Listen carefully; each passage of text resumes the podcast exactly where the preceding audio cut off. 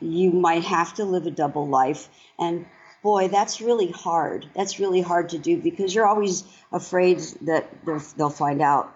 But what you need to do, uh, or what uh, I think we should do if your parents are disapproving, is look for your validation elsewhere. Whether you're a professional dancer or just started falling in love with belly dance, welcome to the Belly Dance Live podcast. Here, we are diving deep into all facets of belly dance world that cannot be found in a workshop or an audience seat. Every week, you will find new, honest, thought-provoking, inspiring, and educational conversation with top leading professionals of our industry. I'm your host, Jana Komornicka, and I'm honored that you are part of our dance tribe. During the covid nineteen crisis, Jelena's B D E is donating class content by Jelena to help students and teachers to transition to the online platforms, hoping that these classes would help them survive in these uncertain times and keep their dance community thriving. For more information, search for hashtag TogetherWeMove or write to info at baladinsevolution dot com. I will include both hashtag and email to the show notes of this episode so you can find them easily there.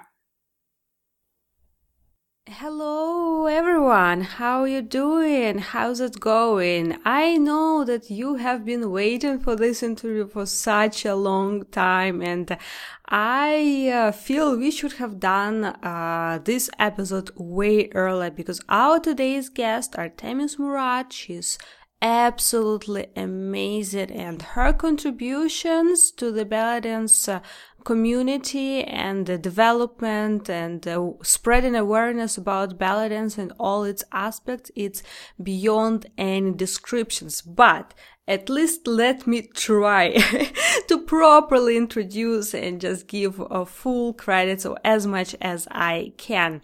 Artemis Mourat has been dancing, teaching and researching dance history in the United States and abroad for over forty years. She's of Greek and uh, Turkish descent, and she took belly dance, her passion to belly dance, actually to academical uh, world. Her research is used by Egyptian universities, the Middle Eastern Institute in Washington, D C, and the Library for Performing Arts in New York. She has lectured, taught, and performed for Cornell University and Princeton University, National Public Radio, and Voice of America. Artemis uh, has collected uh, numerous antique pictures of women and dancers from North Africa and Middle East and of Roma throughout the world, and her collection is one of the largest in the United States, and some illustrations has been used by International Encyclopedia of Dance, the Smithsonian Institute, the largest Romani museum in the world in the Czech Republic, the Romani archives at the University of Texas, collected by Ian Hancock, and all major Middle Eastern dance publications and several books. Artemis is listed in the International Dance Council, Who is Who of Dance. Her photograph can be found in the International Encyclopedia of Dance under the listing for Dancer Du Ventre, Baladins, which is produced by Oxford University Press, and she has won the Ethnic Dance of the Year award presented by International Academy of Middle Eastern Dance, as well as the Most Popular Ethnic Dance award from the Gareed Magazine twice. Also, Artemis has won their Lifetime Achievement Award. There has been so many topics and questions on my mind that I was like so excited to talk and see which direction our conversation will flow, because as you know, this podcast is a free flow conversations. We are not having any prepared scripted questions or answers for you here, guys, but as usual, with such a amazing and talented and absolutely stunning guests, the conversation always took uh, the most unexpected and surprising turn.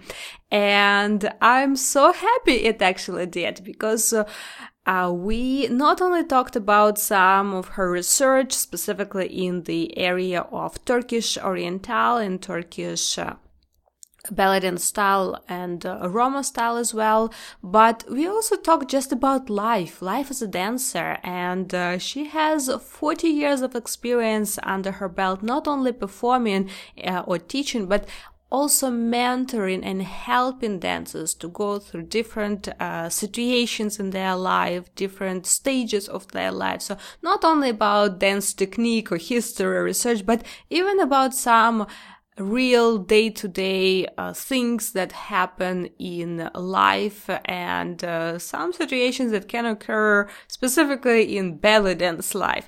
So I'm really very excited to uh, finally publish, release this uh, interview, this episode. I'm pretty sure it will be very inspiring and uplifting uh, for you. And uh, as usual, I hope to hear back from you, your feedback. And whenever you are uh, sharing Uh, any thoughts uh, um, or comments on social media, or uh, don't forget to tag me as well as our guest on your Insta stories, on Facebook, or wherever, whichever platforms you're using. We always love to hear back from you, and this is the, one of the greatest uh, rewards for uh, me as a host, but also for our guests who invested their time. And uh, uh, trust me, absolutely all of them has that back thought like, oh my God, I hope people will love what I have to share. So never forget to uh, uh, share back and just say how uh, how much you appreciate uh, their time and them sharing their experience with you. On this note, let's dive in. Hello, dear Artemis. I'm so happy to host you at the Baladins Live podcast. I kind of feel we should have, I should have done it way earlier because you have so many uh, contributions to the Baladins community, but I'm happy that we are doing it right now. So welcome to the project and thank you for uh, joining us today. And uh, how's it uh, going so far? Well, thank you for inviting me, and uh, things are going really well considering there's uh, the covid nineteen and we're all on lockdown here. But um, I really think it's possible for us to thrive even mm-hmm. better than just to survive during these extraordinary times. So so things are going quite well here. Thank you. Mm, I really love uh, uh, your approach, like not just surviving, but actually thriving. That's uh, a really cool and uh, positive note that definitely many of us need to hear right now. I know it's really, you, you have to monitor how much negativity you absorb, I, I believe. And so uh, watching the news all the time can be detrimental. And I mean, we have to know what's going on. We have to watch the news some of the time, but watching all the time, it becomes um, uh, unhealthy. Mm. And, and I also feel like for most of us, our ancestors had it a lot worse than we do, and so we we should take heart in the fact that we come from survivors and we come from sturdy stock. Mm, absolutely loved it and absolutely agree. Well, uh, talking about uh, ancestors, I would um, love actually to uh go back in time a uh, little, have a little time traveling right now, and actually go back not that uh, much in time to our ancestors, but just to the beginning of your uh, dance story. Uh, can you tell us, please? Uh, I know that you're of Greek and Turkish descent, but uh, if I researched correctly, you actually were born in U S A, right? Yes. My father's uh, uh, family, side of the family, are Greeks from Turkey, and they were there for over a thousand years. So they are actually Middle Eastern Greeks. They're not European Greeks, and there's a difference. Uh, and my mother's side of the family are Americans. But I was born in Washington, D C, in an army hospital. Hmm. And how did your uh, roots, uh, like cultural roots, did they influence your upbringing in the U S A, or was it something that you reconnected to later in your life? I thought that everybody had one set of grandparents who could not speak English, and I didn't really realize that that wasn't true until I was in junior high school. Uh, so I was very much surrounded by um, my parents' parents. So we would go to Weirton, West Virginia, which is where the Greeks lived, and uh, I was submerged in that world. And then we would uh, go visit my mother's um, relatives who were all over in the United States, but mostly in New York and Alabama. And we were immersed in that world. Um, but as a belly dancer, I didn't start dancing until I was twenty-one.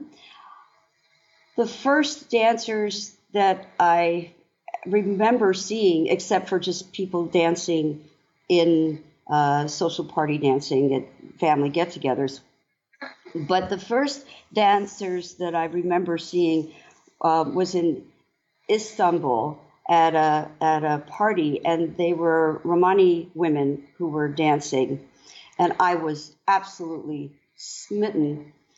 And then the first actual belly dance show I saw with a professional dancer in an Oriental costume um, was in Washington, D C, and I was twenty-one years old. And I thought, oh, I want to do that dance. And I want to do it on that stage. And so I was just obsessed. And I started studying the dance. And I I was a fanatic about practicing two hours a day every day. And a couple, about two and a half years later, I actually did get a gig in that restaurant. And I was awful. I was so awful. Oh. You know, I was young and I was cute and I had a lot of enthusiasm. And, you know, clearly I wasn't really ready to be on the stage, but that was how I started. And then I had to play catch up a, a lot. But um, my family, uh, my Greek family, were not in favor of my dancing. And I kept it a secret from them for a while. And then when they found out, they really didn't like it. So that, that was a tough hurdle. But I think a lot of people who have Middle Eastern backgrounds um, in their families do have that problem. Mm. And did it change uh, with time? Uh, because you took belly dance not just as a hobby. In future, uh, upcoming years, you took it as your profession too. Uh, so if you don't mind sharing a little bit, because I know a lot of dancers uh, who are uh, passionate in this art form and want to take it more serious, uh, they sometimes experience some Um, tension or misunderst- not understanding with their families. Uh, so if you don't mind sharing a little bit and maybe giving a couple tips if you have, or some suggestions for dancers who may be in that situation right now too. Sure. Um, well, my father was a, a pretty liberal man. He was a psychiatrist, and uh, he uh, worked a lot with young people, and he was a very kind and compassionate man. And he was, uh, he, he, after he saw me dancing, and he realized how, how difficult it is uh, to do, uh, his His way of approving of the dance was to tell me, well, it'll keep you fit all your life. And I was so delighted to hear him say that. Um, now, his his uh, brothers and sisters, my uncles and aunts, that took a little bit more convincing. But eventually, um, most of them uh, came came around to when they realized that I was really serious about it. And I've been dancing almost fifty years now. So they um, they realized that really is who I am. And so that was easier. I did have one uncle who I dearly loved, uh, who slapped me and when he found out that I was dancing. And he'd never, ever done anything like that. And and I, I I loved him so much. But he was quite a bit older. And I they did a newspaper article about me in town. And and I was afraid he was going to see it because it had my uh, Artemis Mourat. So it was my last name. And I thought, oh, my God, he's going to see it. And then he's going to know. So I thought I'd better tell him anyway. And when I told him, he just reacted. It was a knee-jerk reaction, and he he just slapped me, and he said, "What? You work in nightclubs? Dirty people, dirty business, dirty people." And I was so upset, and I said, "Well, I, you know, I, I, I'm not a bad person," and I, I, oh, I was crying, and then I left the house, and he didn't. We didn't actually speak to each other. Um, for two years. And then my aunt called me and said, "You need to come to our house." And I said, okay. And I loved my aunt very much.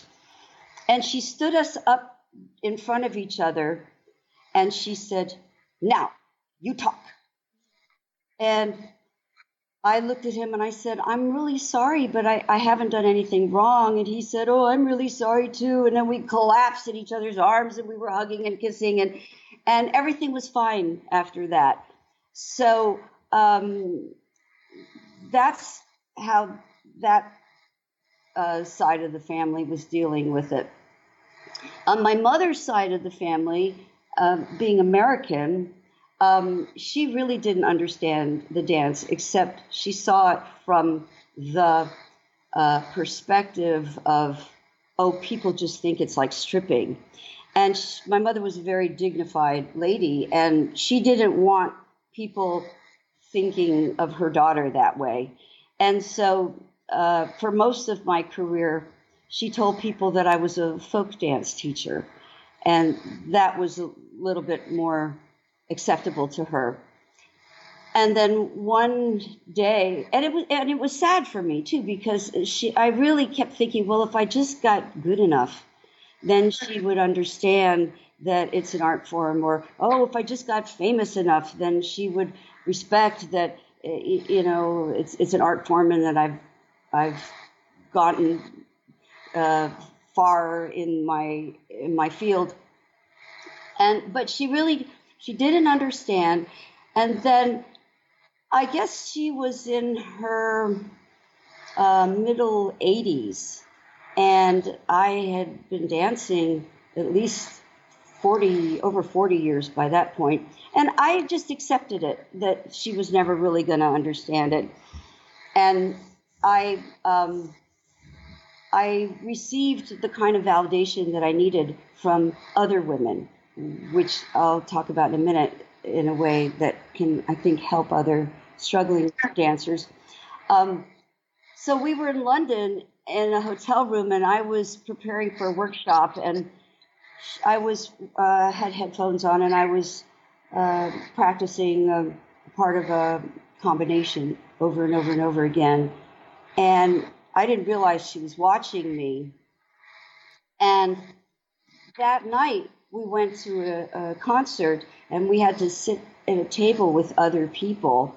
And there was a Lebanese family there, and um, the, the father was asking, "Oh, what do you do for a living? And what do you do for a living?" And when he got to me, I kind of cringed because I thought, "Oh, here it goes." Uh, um, I, I often will just tell people I'm a journalist, if especially Middle Eastern people, uh, because some, if you tell them you're a dancer, then they have their stereotypes about it too. So I, before I could even draw a breath to respond, my mother said, "My daughter is a choreographer, and she teaches people all over the world." And I was just flabbergasted because uh, it's like she got it. She got it after all these years. And I was so happy because then from that point on, she wanted to come to my shows, and and she understood that how much goes into being a dancer. So that worked out very nicely in the end. Wow, I literally have a goosebumps right now. Thank you so much uh, for sharing it. And uh, uh, I can only imagine like that it's uh, a tough situation, and also can imagine like it's a vulnerable story to share. But thank you so much for sharing, because I uh, kind of feel that for so many people it can be so inspiring to hear that Uh, even professional dancers who achieved so much in their career might have had uh, such issues and difficulties in the beginning with their own family, where the people who we expect to support us on our goals and dreams. And I know it can be very tough. So thank you so much for sharing. And it just shows uh, and maybe inspires someone to also believe now that with our close ones and beloved ones, we can still love each other, even if you don't maybe understand each other, share the same uh, life views or the same beliefs or the same passions. Um, and I know that you have a second part of the story that you just mentioned, that you uh, had uh, maybe from some other women, you received that support that you were really hoping to receive from your mother. But I want also to um, ask, uh, just I had one uh, one thought right now. Do you feel that that uh, resistance, let's say, from your family, maybe that played a role in pushing you in your development even further? Because you took belly dance not just as a performance or teaching career, you took it to academic world too, and you have so many researchers, you have so many awards and acknowledgments specific for your research and contribution to the community and uh, uh, to the um, researching and showcasing the culture. Do you think, looking back uh, now to those years, that maybe that also played some role in you trying to kind of explain or prove your family why you're doing it? Do, do you connect these things now? Oh, that's such a great question. I I hadn't really thought about it till you brought it up now, but I, I think that's that it did. It it did push me. Um, I've always loved history, and um, I was lucky that I got to travel a lot as a child with my parents. And um, my mother always said that she w- wished she could have become an uh, an archaeologist. So she, I I got a great, uh, I inherited a great love of history, and um, uh, especially ancient history from my mom. And from my dad, he always felt like culture was everything. And so if you understood the culture that people came from, then you would you you would understand them better. And he also felt like we're really not different at all, all of us. And so um, that helped me to feel um, open and welcoming towards other cultures and other cultural experiences. Um, I think that you're absolutely right that um, when I wrote articles and I showed them to my parents, they were much more accepting of that, especially my mom, because that was academic. And um, she and, and sort of a legitimate thing to do with my time. Um, I was doing research because I just love it. And also I researched Turkish dance a lot because um, there was a period of time when uh, the Turkish dance was not accepted in the belly dance world. And I knew that it had a history and a heritage all on its own. I didn't know what it was, but I was going to learn about it. And so I went to Turkey many, many times, and I did a lot of research so that I could prove to the uh, American belly dance world that we had a right to be here, and we were a legitimate branch of the tree. Um, so I had a mission uh, to, to, to do that. And I also wanted to research a lot about Roma culture and Romani people, because they, um, back in the beginning in the belly dance world, people just thought, oh, I'll fluff up my hair and I'll put a flower behind my ear and I'll wear a full skirt and I'll call it my gypsy dance. And I was like, no, you know, it really, it is a real dance, and they are real people, and they don't really even like that name, and, and um, uh, learn the real one. And then if you want to fuse it with your fantasy or interpretive dance, that's okay, but don't call it authentic. And, you know, just it's all about how you label it. So that was another uh, big cause for me. Um, but if I could just back up for a second, excuse me, and and talk about um, dancers who are struggling with their Uh, family, mm-hmm, uh, absolutely, career. Um, you really, you might see that uh, as a new dancer, and um, you, it will come from many directions. It will come um, from your boyfriend who thinks it's really cool that he's dating a dancer, but then if he wants to marry you, Uh, may want to try to control you and say, well, you know, I don't want my wife as a dancer. And and you can have a lot of flack about that. Sometimes you can get it from your brothers um, who are embarrassed because they feel like other people are seeing you as a sexual object. It can come from your sons when they become teenagers, and maybe the kids at school or, or laughing about what their mom does. And it can come from your parents and your uncles and aunts and grandparents. And I I think that there, there might be some situations, especially if you're um, Middle Eastern in, in your ethnicity, where you might have to live a double life. And boy, that's really hard. That's really hard to do because you're always afraid that they'll find out. Um, and it can bring shame to the family. Um, but um, what what you need to do, uh, or what I think we should do if your parents are disapproving, um, is look for your validation elsewhere. And so I read a book, and I wish I could remember uh, who wrote it. It might have been um, um, Piccola Estes, or I don't even know if I'm remembering her name correctly. But the book was talking about um, angel mothers and how life will give you your biological mother, and she might not be able to give you everything you need. In fact, she probably can't give you everything that you need. And so the the universe, or however, you know, whatever your religious uh, belief is about that, but the cosmos or fate will send you angel mothers.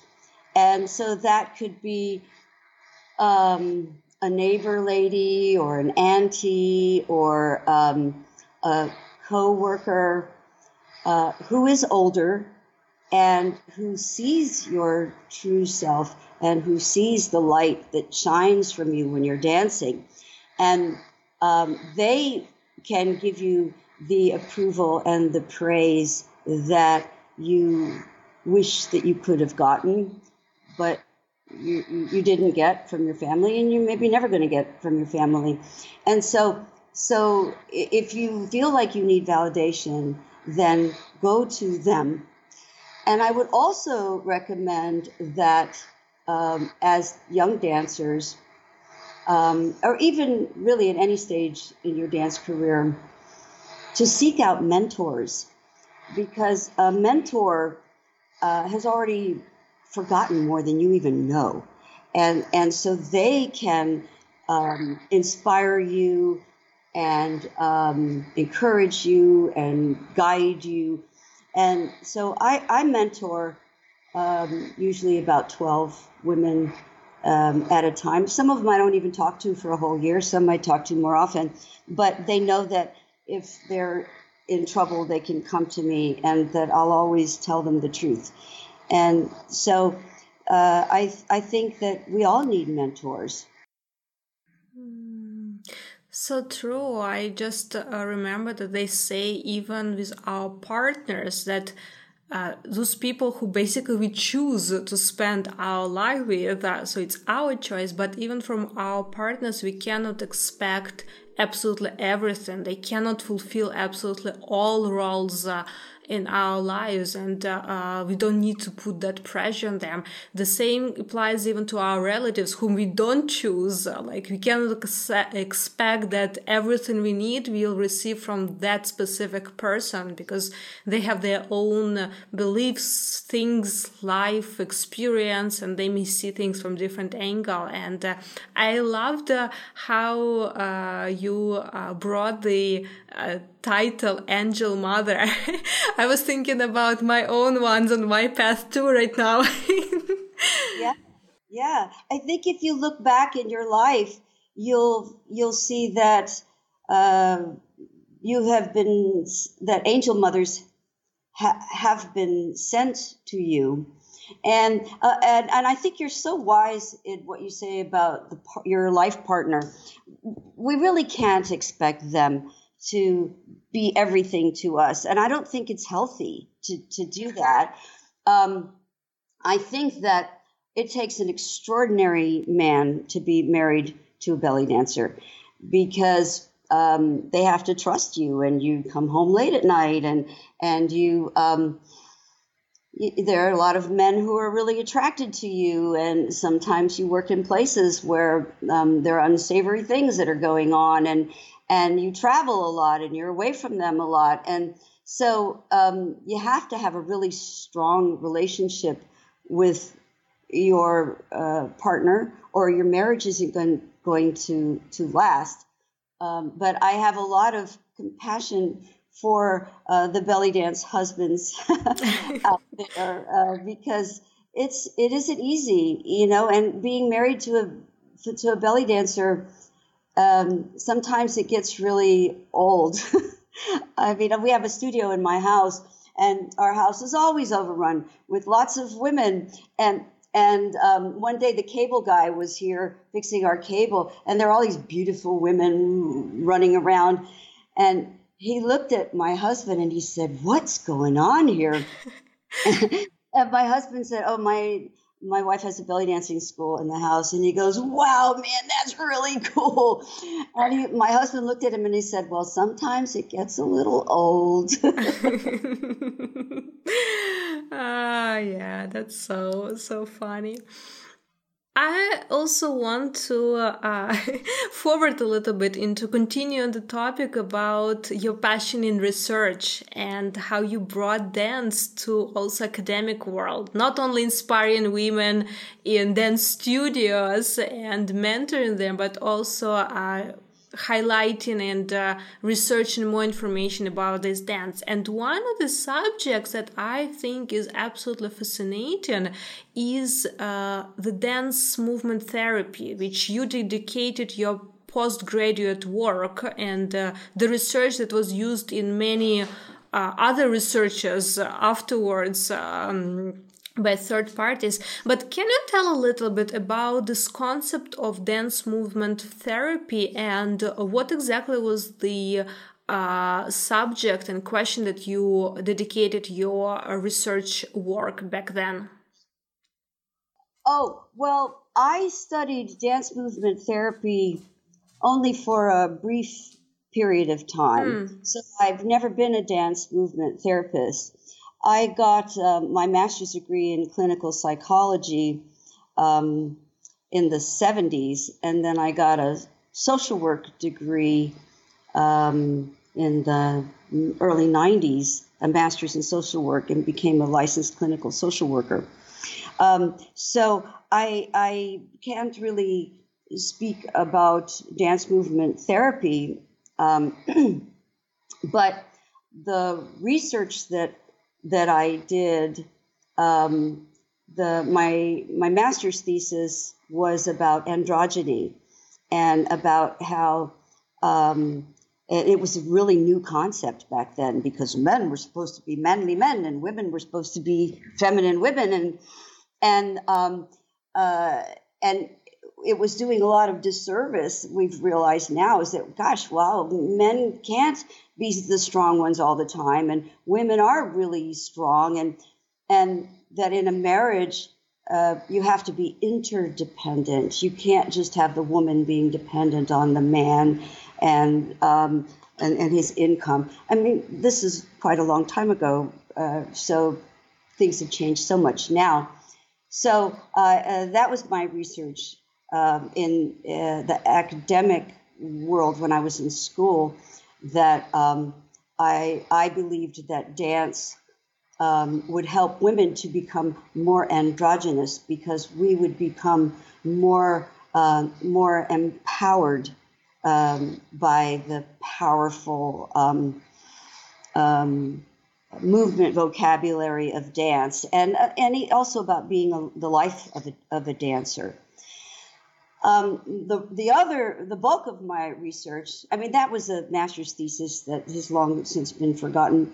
But um, um, my research on um, the ancient sacred dances of Egypt and Greece and um, Rome, and um, uh, the, my research about the history of Turkish dance, and and my research about um, Um, the Romani people and the racism and the struggles that they have. Um, those have all been published in some of the uh, dance magazines. And also, um, I've been interviewed uh, out outside of the dance world about those things. And I also wrote about uh, many articles. Um, uh, some... were about um, ethics in dancing and um, the the dancer's dilemma, and and and about uh, dancers being mean to each other. I had an article called "Criticism: The Cloaked Compliment," about how some dancers are mean to you because they're really jealous, and um, uh, about how to negotiate with uh, nightclub owners and not Uh, be cheated. And so uh, those are the kinds of things that I've written about. That's quite a, a broad range of different topics that you contributed and researched to. That's so awesome. Uh, but I also know that you kind of uh, go with um, the philosophy of uh, heart, gut, soul dancer. Can you tell a little bit more about that? What's what do you mean by that? Well, I think that um, when when a person becomes a dancer, if if they're just an, an intellectual dancer and they see the pursuit of dance as a um, a, a technical thing only, um, they can be uh, an an absolutely flawless technician. Um, but on the stage, they're going to look like an ice queen. And an audience would much ten thousand times more, excuse me, prefer to watch a dancer who is uh, dancing from the heart and who is joyful and maybe a little less technically proficient um, than someone who's technically perfect but has no feeling and no connection, no emotional connection to um, to the music and to the the movement. So uh, so that's that's what I'm referring to. And uh, how to uh, how for dancers they can uh, maintain that authenticity in their emotions? Because uh, I'm also referring to your experience as a mentorship, because I'm pretty sure you probably mentor some uh, professional dancers too. And uh, for some of uh, dancers, once dance becomes the job and it becomes um, regular thing, the shows, it can very easily skip in the emotion of being a routine and more like a mechanical thing, like, oh, I have to do it, I'm doing, like, I'm performing, I'm doing these things uh, uh, more like on automatic mode rather than actually feeling it. Have you ever encountered any dancers that you uh, mentored dealing with this kind of uh, things, and how they can possibly regain their enthusiasm uh, and uh, true connection to the uh, dance and the joy of the moment? I think that um, every dancer goes through that. If if you're gigging a lot and you're working full time as a dancer, um, every dancer will sometimes be, oh, I have to go do a show tonight, and I really just want to stay home and, and put on my flannel nightgown and my fuzzy slippers and watch a movie. Um, um, and then you're on the stage and you're you're trying really hard to be authentic, and and then your mind goes to, oh, darn, I forgot to buy the cat food. Uh, and so I think we all have um, our moments when um, it's a um, it's a job, and it is a it's a difficult job. It's a hard job, and, and you're you're not in sync with the rest of the world a lot because you work nights, and um, so you get home at three in the morning and you sleep until noon. And um, I I think that it's very easy to. to burn out. Um, now, the people who I mentor are all professional dancers uh, or have the potential to be professional dancers, and like they're almost there. And uh, I'm, I'm attracted to working with them because they have the heart. And so um, when, it, it, uh, and not, I mean, not everybody's got the heart, but a lot of people love the dance and they're drawn to it because it gives them joy. Um, but when you're dancing a lot, or when other dancers are mean to you, or when the gigs dry up, it's really hard to keep um, keep your passion going for it. So uh, there are some things that I recommend to people, and um, one of them is, is to learn a different kind of dance, to start right from the beginning as a baby beginner dancer with a completely different genre.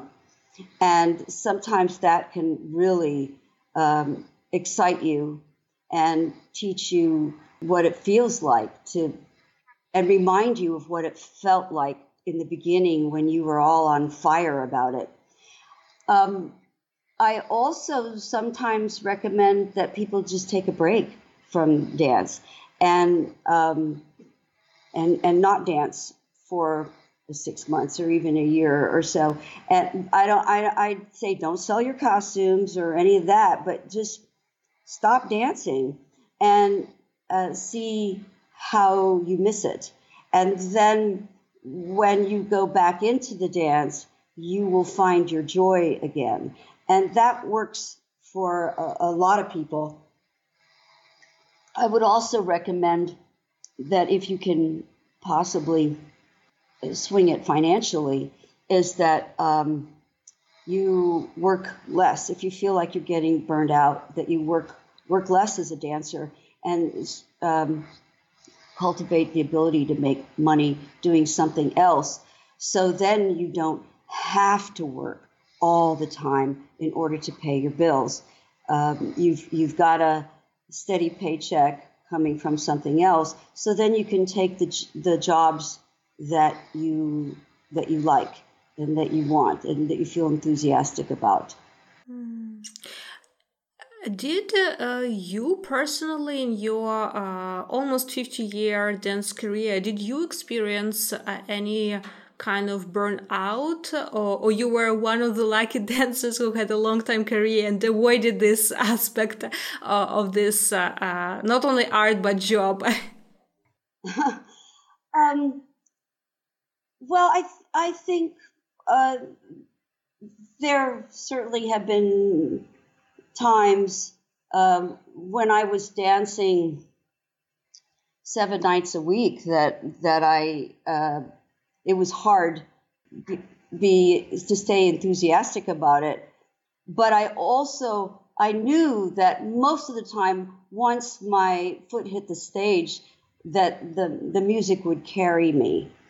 And and that's especially true when you're going through bad times in your life, um, when maybe nothing is going right in your world. But you know that when your foot hits the stage, the music will come inside of you and flow through you, and um, it will carry you through.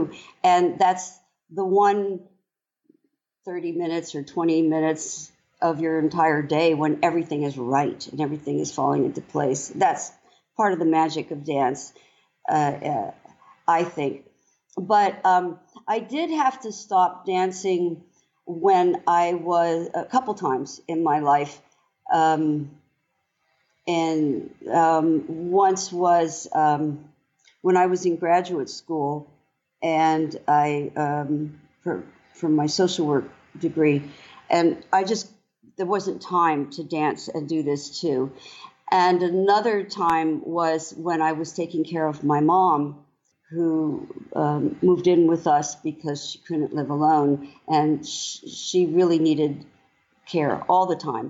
And so I couldn't, I, I mean, I still taught some workshops, but I, and my, my weekly class, but I couldn't, uh, for a year, I, I couldn't accept any workshop jobs because I didn't, I didn't know if um, I would be able to fulfill my responsibilities, and I was afraid I'd have to cancel, and I didn't want to cancel. So I just didn't accept any jobs.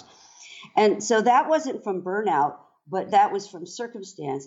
And I pined for the dance. And uh, both times when I had to stop dancing, I felt very depressed and very disconnected from my body and was not um, not myself. And so, and my husband will sometimes say to me, "Why don't you go in the studio and dance?" Uh. My mood needs a lift, or or if I if I'm feeling stressed or, or tense, because he, he knows it's like magic. It's magical medicine for me.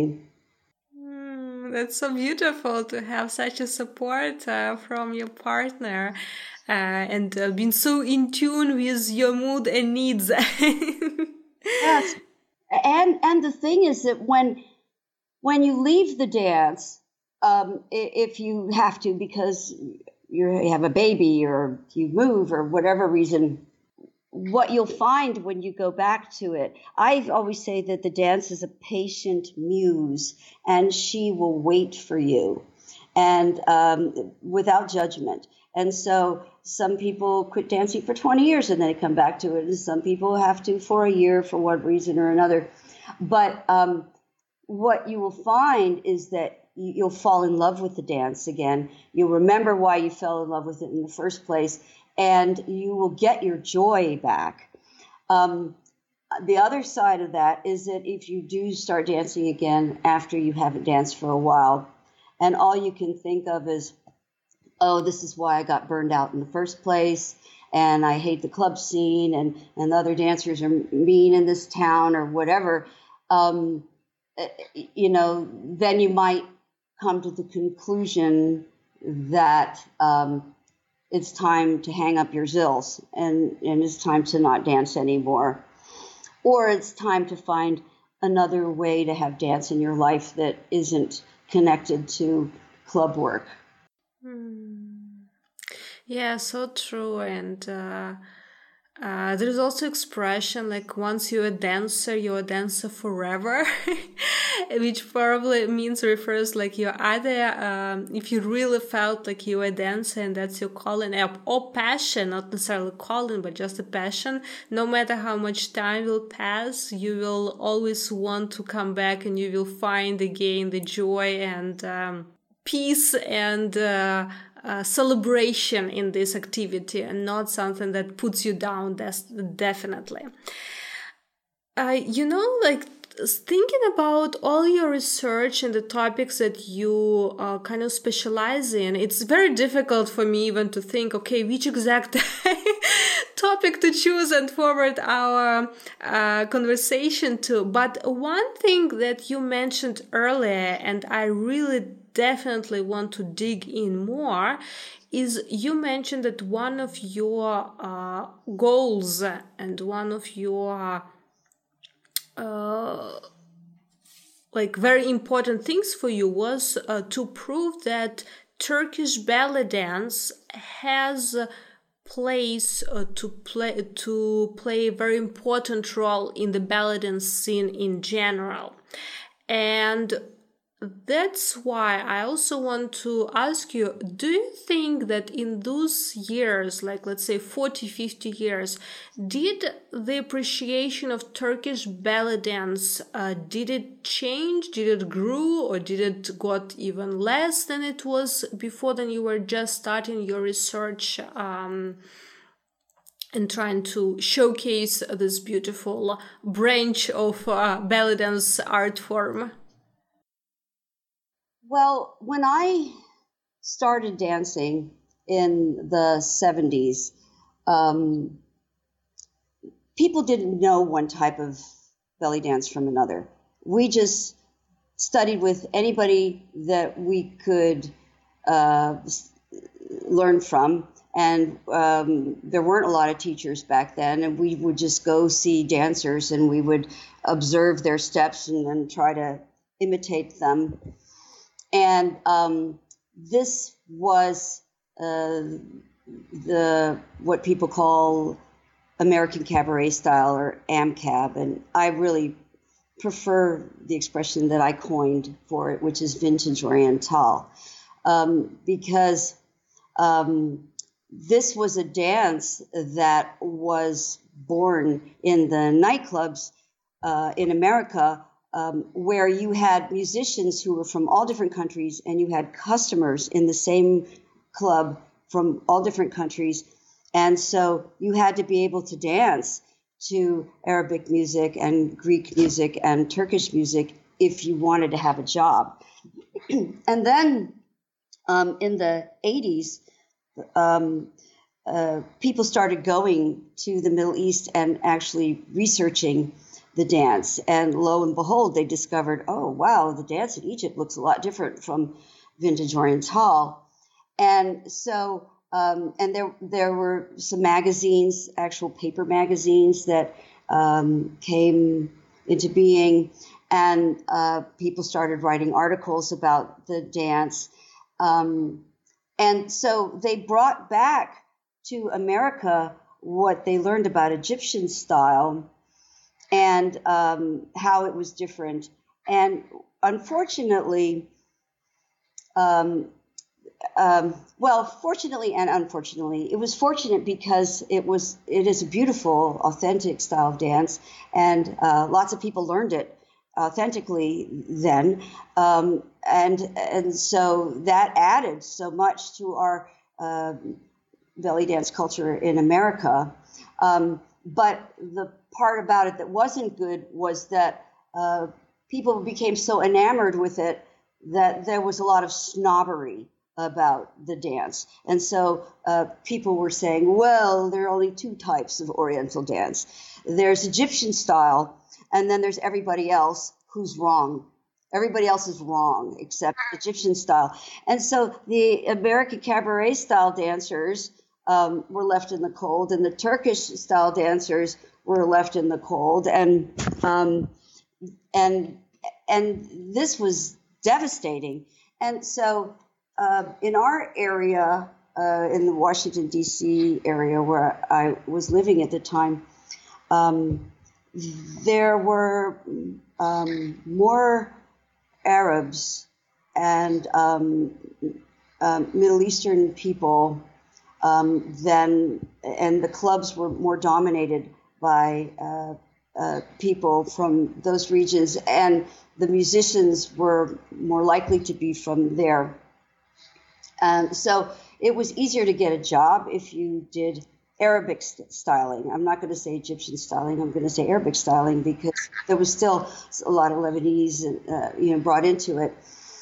And then a lot of the vintage Oriental dancers, um, like if they wanted, if they wanted to be respected and they wanted a gig, they had to convert to the Egyptian style of dance, and and a lot of them uh, just quit because they, it didn't resonate with them, and they were felt like um, they weren't respected. Um, but then there was the Turkish style, which um, uh, most of the people in the belly dance world were looking down on, because the um, costumes were getting very scanty, and um, uh, and and because people were Um, so in love with the Egyptian. And so that's when I decided, oh no, I'm this is wrong, uh, because I know that my I had seen uh, dance as part of my culture growing up. My grandfather, my grandmother would always just sing music and snap their fingers, and when they were rocking babies, and when they were happy, and when they were seeing their their friends, and they put records on and dance.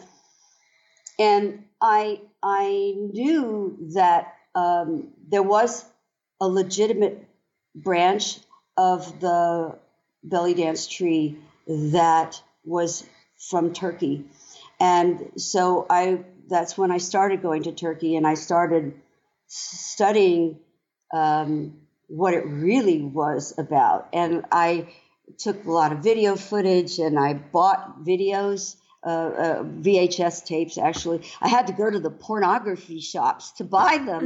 And that, boy, you want to empty out a pornography shop, have a young woman walk in, and all these guys get all embarrassed that they run out of the door. So it got to the point where the dealers in the shops would just meet me at the door and hand me the video that I was buying, and I'd give them the money so I wouldn't go in and chase away their customers. I didn't mean to chase their customers, but it's hilarious. They didn't want to get caught, right? Oh yeah. So, um, I, um, I bought lots and lots and lots of of music, and I went many times, and I came home, and I didn't listen to anything but Turkish music for two years.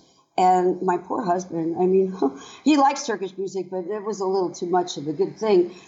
And I just studied and studied and studied um, the minutiae of the footage that I took. And really, it was then that I was able to finally understand for myself what was Turkish Oriental dance, and how was it different, and why was it different. And so then I was really passionate about preserving it, and about making sure that people understood that we had a right to to be here. And ironically, the thing that um, that everybody made fun of, the of being a Turkish style dancer or being an AMCAB dancer or whatever back in the day, that that actually my specializing in Turkish dance was the thing that um, made me well known in the community. Uh, there were only three of us, uh, uh, Dalia Carolla and Eva Cernik and, and and me, that who were on the circuit teaching uh, Turkish. And um, I mean, we were teaching other things too. So then people started really waking up to what Turkish was, and um, we had to teach them that skirt dancing is not Turkish. It's a wonderful, wonderful thing, and, and I love it, and I do it, and I teach it, but I but it's not Turkish. It's not from Turkey. Um, so we had to teach people what authentic Turkish dance really was, and all of a sudden people started appreciating it and and liking it, um, and pe- people would come to me and they would say, well, I never really, I wanted to be an Oriental dancer, but the Egyptian is just doesn't really resonate with me, but now watching you dance makes me feel like I've come home now. And so that was really great. So then there were there were a lot of Uh, there was a newfound respect in our community for uh, Turkish dance.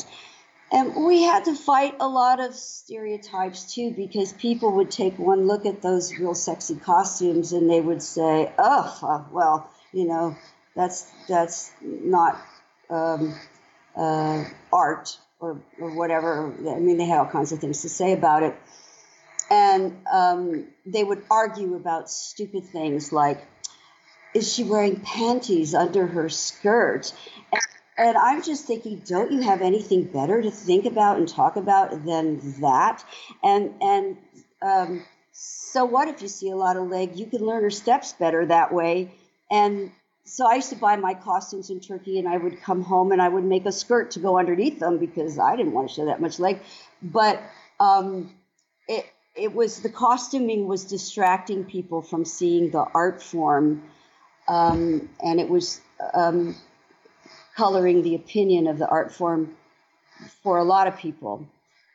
So then if you fast forward into today, what is happening, I would say in the last ten years, maybe a little bit longer, um, there is uh, what I call nouveau Turkish Oriental.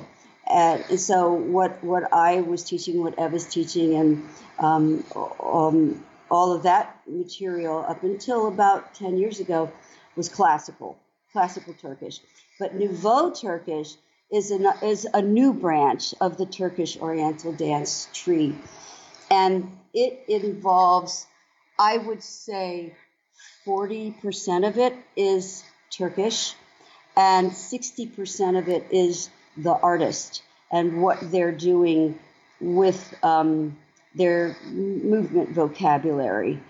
And so Özgen, for example, he's a wonderful example of, of Nouveau Turkish. And Didem, who started as a classical Oriental dancer, but now she's learning so many, uh, she's expanding her vocabulary so much in, into other aspects of Oriental dance that I would say she does Nouveau Turkish Oriental. I, uh, to be honest, had no idea about this term M C A B, that it's kind of abbreviation for American cabaret style. So that was new. I was like, okay, what was that? Um, but it's also interesting how, like, um, you kind of defined the vintage Oriental, because I was uh, even thinking to ask you what exactly you mean by vintage Oriental, because many dancers would kind of associate it with golden era style and uh, those uh, influences. But then it kind of goes a little bit further from Egyptian style in this case.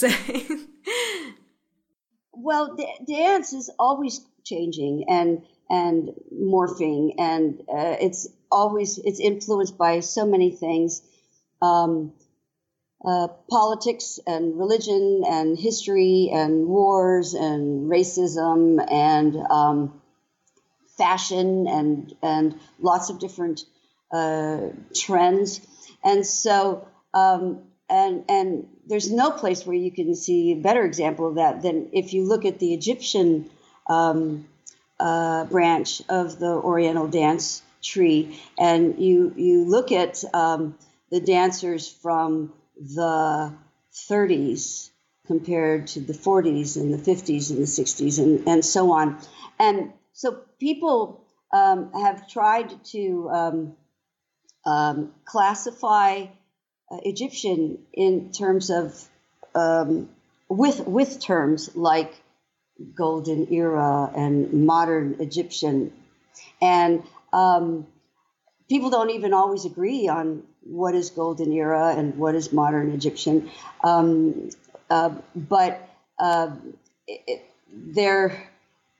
And even the dance that you see now is is quite different from what a lot of people called modern Egyptian.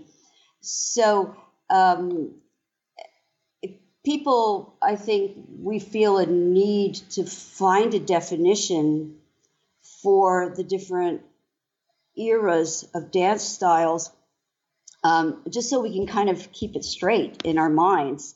Um, with vintage Oriental, um, This was a, a, a fusion form in the truest sense of the word fusion, because we were uh, bringing in some Moroccan hip articulation, and and um, um, we used to do a Sultan act, which was like a comedy act where you bring a guy up on the stage and you put a veil on his waist and you teach him some dance moves, and it's supposed to be funny, and it should be funny, or you shouldn't be doing it. Um, and um, Um, we did floor work, which had been illegal in Egypt since nineteen fifty-two, I think, or fifty-one. And so um, there, there were there were elements that we brought from lots of different uh, things, and and there was the American kind of wow uh, factor um, that.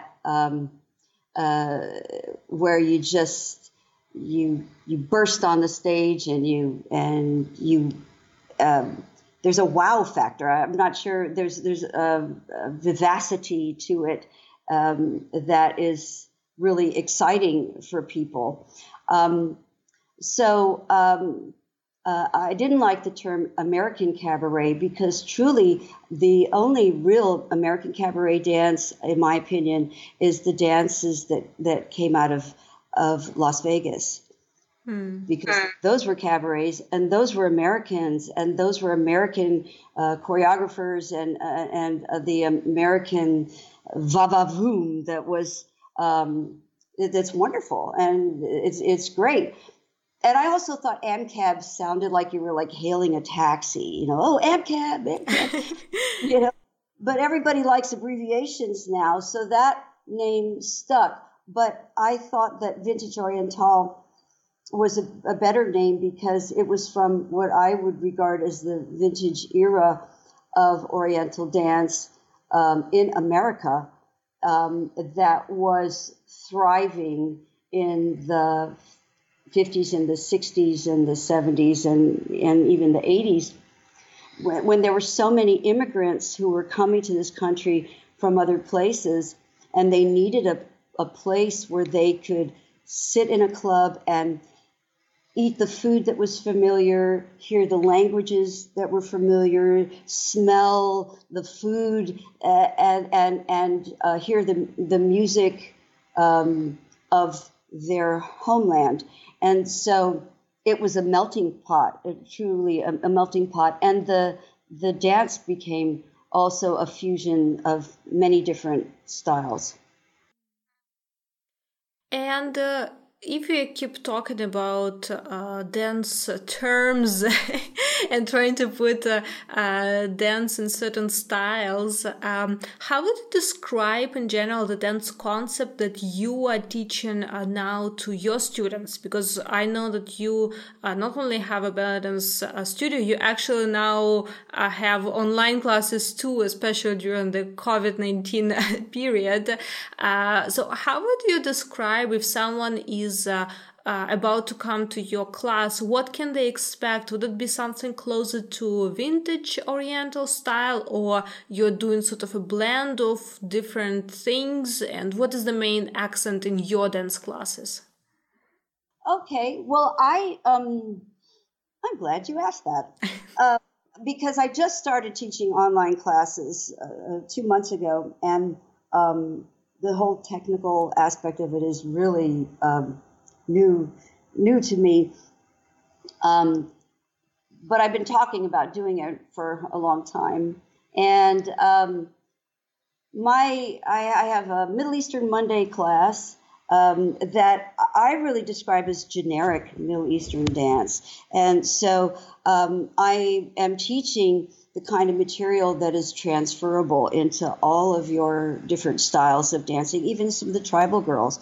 And so I teach about how to transition from step to step and when, and how to understand the music and hip articulation and beautiful arms and hands and um, uh, im- improv skills. And, and that is, I want to teach people to become their own dancers. I don't want to teach people to become Artemis clones.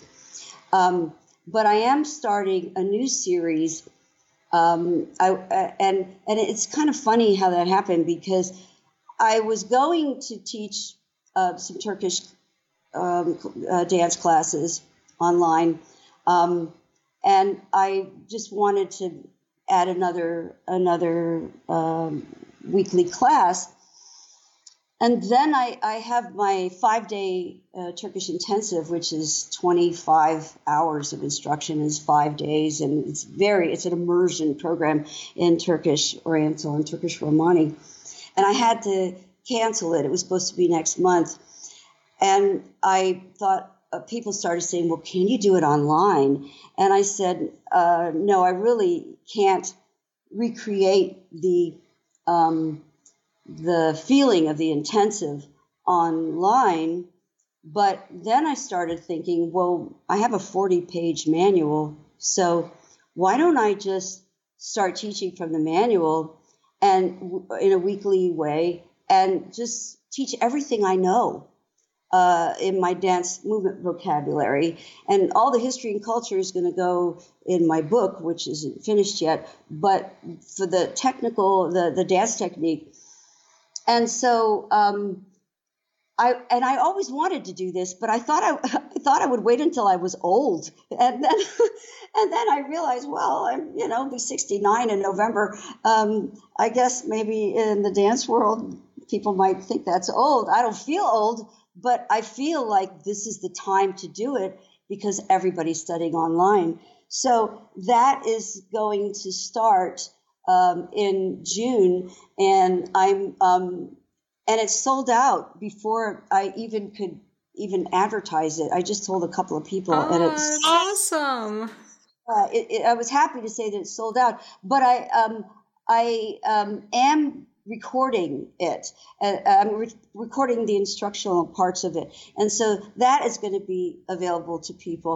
And I think that that is going to be the best thing that I can contribute to the future dance world, because what I'm teaching is classical Turkish Oriental. And for a long, long time, I have felt like um, I was uh, uh, struggling to preserve an endangered species, the classical Turkish dance.